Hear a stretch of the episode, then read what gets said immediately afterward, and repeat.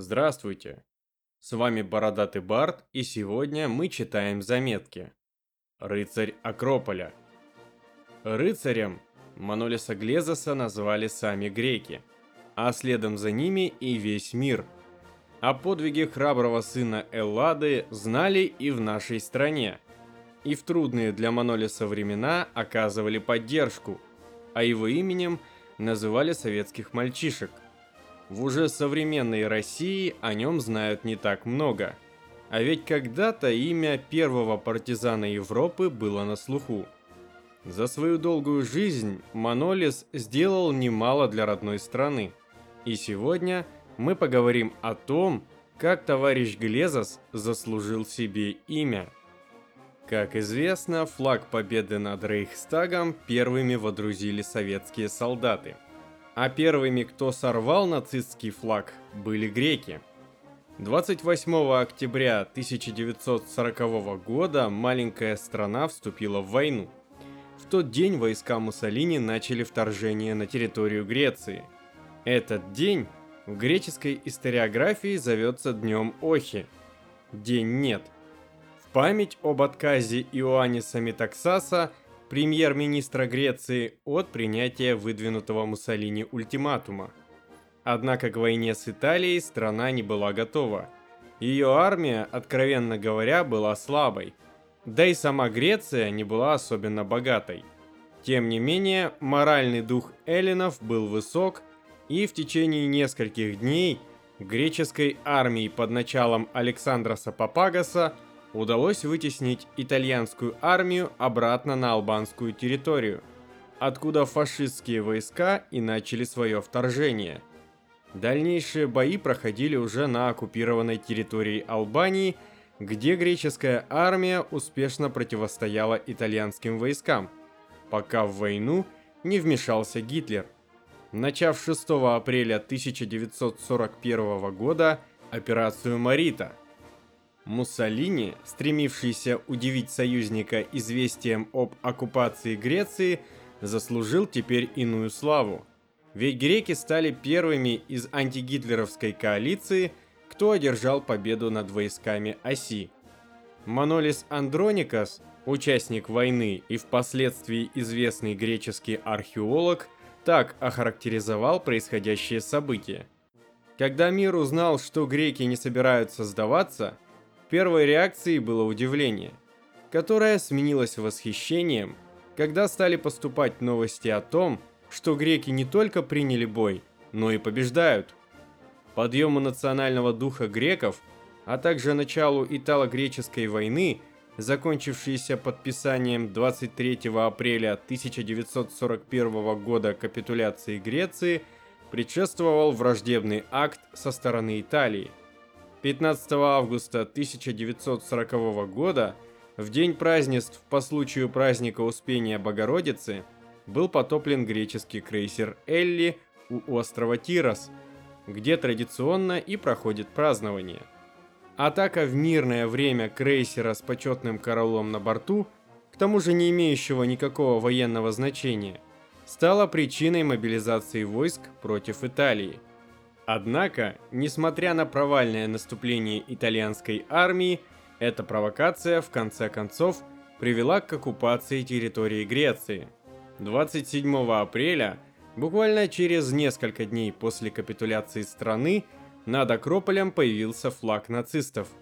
Под греческим контролем оставался только остров Крит, который спустя месяц, 30 мая 1941 года, был полностью захвачен. Нам помогли ненависть и обида. 30 мая 1941 года Гитлер выступал в Рейхстаге и сказал «Немцы победили врага на Крите. Европа принадлежит нам». Тогда мы с другом решили, если ты так думаешь, сукин сын, мы тебе покажем. Эти слова принадлежат Манолису Глезосу, 19-летнему юноше, который вместе со своим другом Апостолосом Сантосом – совершил подвиг, благодаря которому о греках в очередной раз заговорили как о самом храбром народе, не побоявшемся дать отпор нацистам.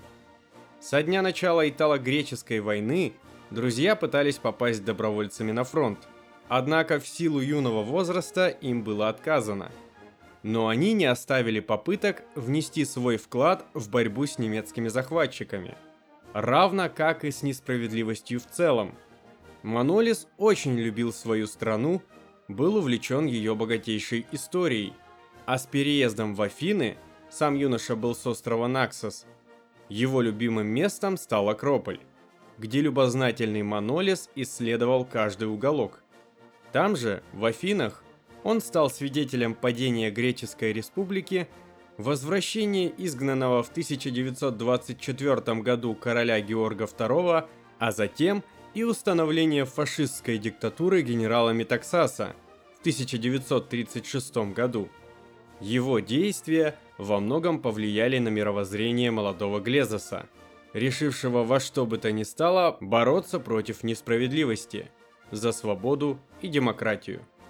Так, с 1939 года друзья вступают в движение сопротивления против оккупации фашистскими войсками Муссолини островов Додеканесского архипелага. Используя бензин и химические вещества из фармацевтической лаборатории, знания о которых Манолис получил, работая в аптеке, друзья всячески старались помешать захватчикам, поджигая их технику – Кульминацией этой борьбы стала ночь на 31 мая 1941 года, как раз после выступления Адольфа Гитлера в Рейхстаге. Манолис Глезес вместе со своим другом Апостолосом Сантосом задумали сорвать нацистский флаг, развивавшийся над Акрополем. Сделать это было непросто. В стране после 23.00 вводился комендантский час, а сам Акрополь казался неприступным. Все подступы к нему охранялись немецкими солдатами. Потому Глезос и Сантос решили проникнуть на Акрополь по подземному ходу, ведущему из пещеры Агравлос, о котором немцы не знали. Поднявшись, друзья не встретили сопротивления. Охрана находилась с другой стороны холма. И, судя по доносящемуся оттуда женскому смеху, нацистам было совершенно не до службы – флагшток оказался очень высоким. Однако спустя несколько попыток смельчакам все же удалось сорвать полотнище, которое они разорвали на несколько кусков. Себе они оставили по небольшому кусочку центральной части флага, остальное же сбросили в колодец подземного хода, через который и вышли. На обратном пути перепачканных ребят встретил полицейский, грек по национальности, однако задерживать их не стал – хотя, возможно, и догадывался о произошедшем. Дома Манолиса ждала встревоженная мать, которой юноша молча протянул лоскут сорванного нацистского знамени. «На, мама, спрячь эту тряпку. До победы!» Мать одобрила его поступок, но все же очень перепугалась за него. В тревоге за сына она посидела. На утро над Акрополем развивался только греческий флаг, а по всем радиостанциям – передавалось экстренное сообщение немецкого военного командования. В ночь с 31 на 31 мая на Акрополе неизвестными лицами был сорван немецкий военный флаг. Производится тщательное расследование. Виновные в этом преступлении и их сообщники подлежат смертной казни. Солдаты, охранявшие Акрополь, по приказу Гитлера были расстреляны. Офицеры отправлены на фронт. Пока страна находилась в оккупации – Никто не знал имена героев, сорвавших нацистское знамя. Однако и сама Греция, и вся Европа уже говорила о них. Весть об этом поступке воодушевила борцов с фашизмом. Человек, который это сделал, был первым партизаном Второй мировой войны, заявил Шарль де Голь.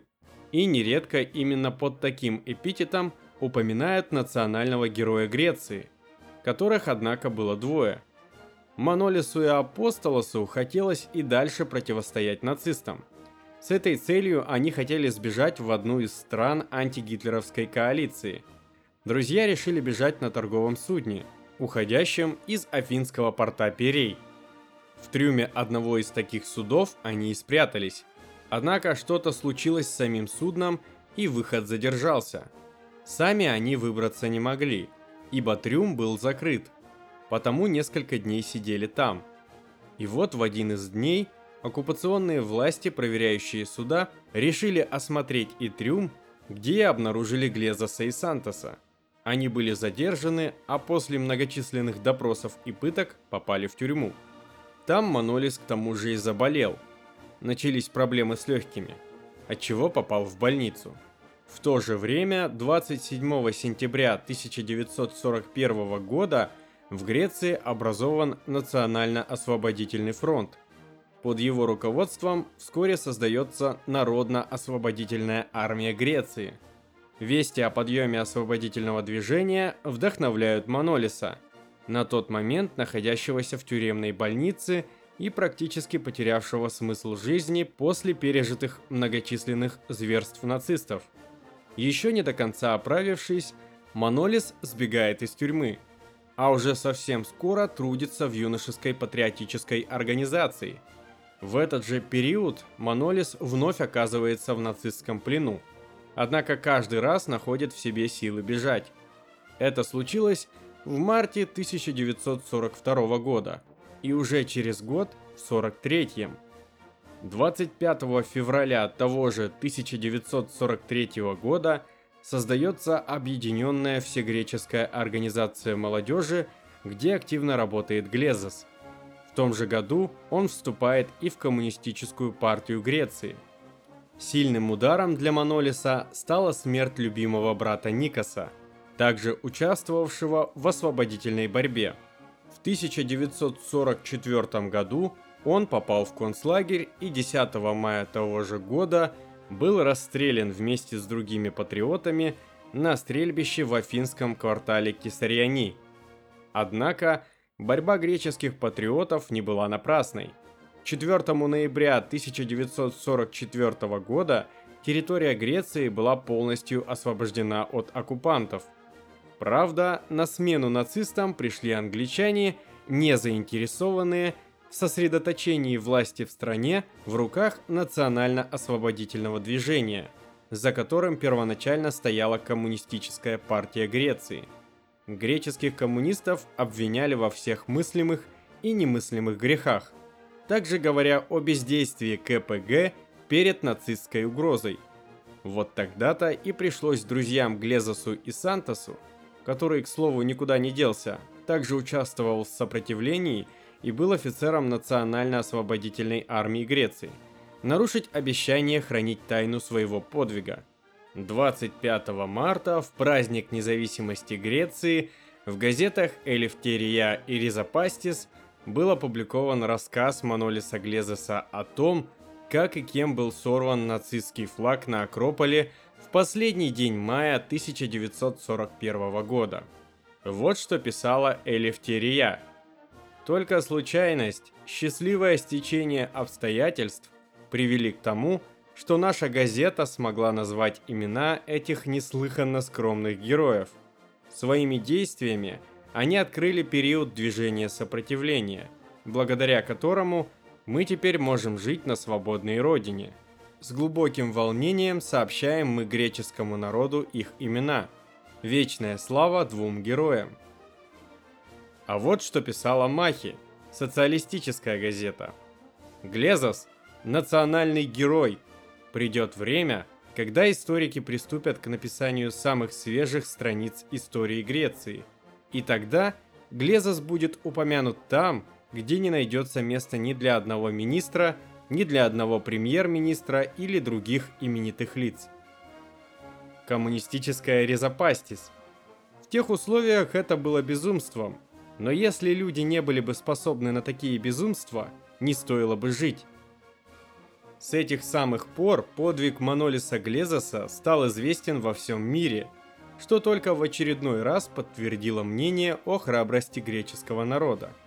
Как уже было сказано выше, конец немецкой оккупации не принес Греции свободу. Когда уже во всем мире замолчали пушки, Грецию терзала гражданская война – 1946-49 годы. Да и дальнейшая история страны не была особенно светлой. Взять хотя бы известный режим черных полковников. Однако при каждой власти греки, числе которых сам Манолис Глезос, отстаивали свои права, стремились к справедливости. Герой Эллады За свою жизнь проведет в общей сложности 16 лет в тюрьме, будет четырежды приговорен к смертной казни и даже в 21 веке продолжит активную политическую деятельность. Что касается друга Манолиса апостола Сантоса, то его судьба во многом схожа. С 1942 года он вступает в ряды Национально-освободительного фронта, а на следующий год в партизанский отряд Народно-освободительной армии Греции, в составе которой принял участие в нескольких сражениях с войсками оси в Центральной Греции. Как и Манолис, после начала британской интервенции Апостолос пострадает за свои убеждения и будет арестован в 1946 году – откуда бежит через два года, в конечном итоге оказавшись в Канаде.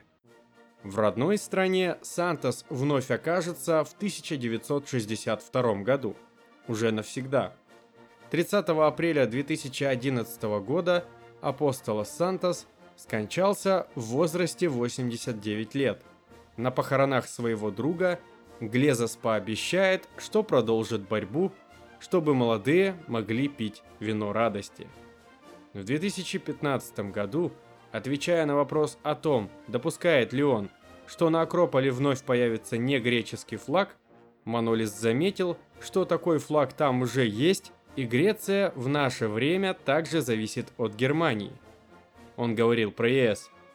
Манолис горячо любит свой народ, верит в греческую молодежь и светлое будущее родной страны, а также гордится тем, что ни один грек в отличие от остальных народов Европы, не воевал с СССР на Восточном фронте.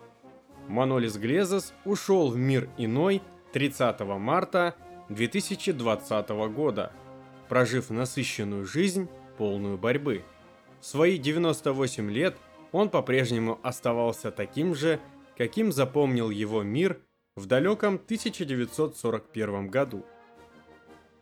А у меня на этом все. С вами был Бородатый Барт. Подписывайтесь на наши соцсети. Поддерживайте нас рублем, если вам нравится то, что мы делаем. Читайте интересные книжки. Всем пока!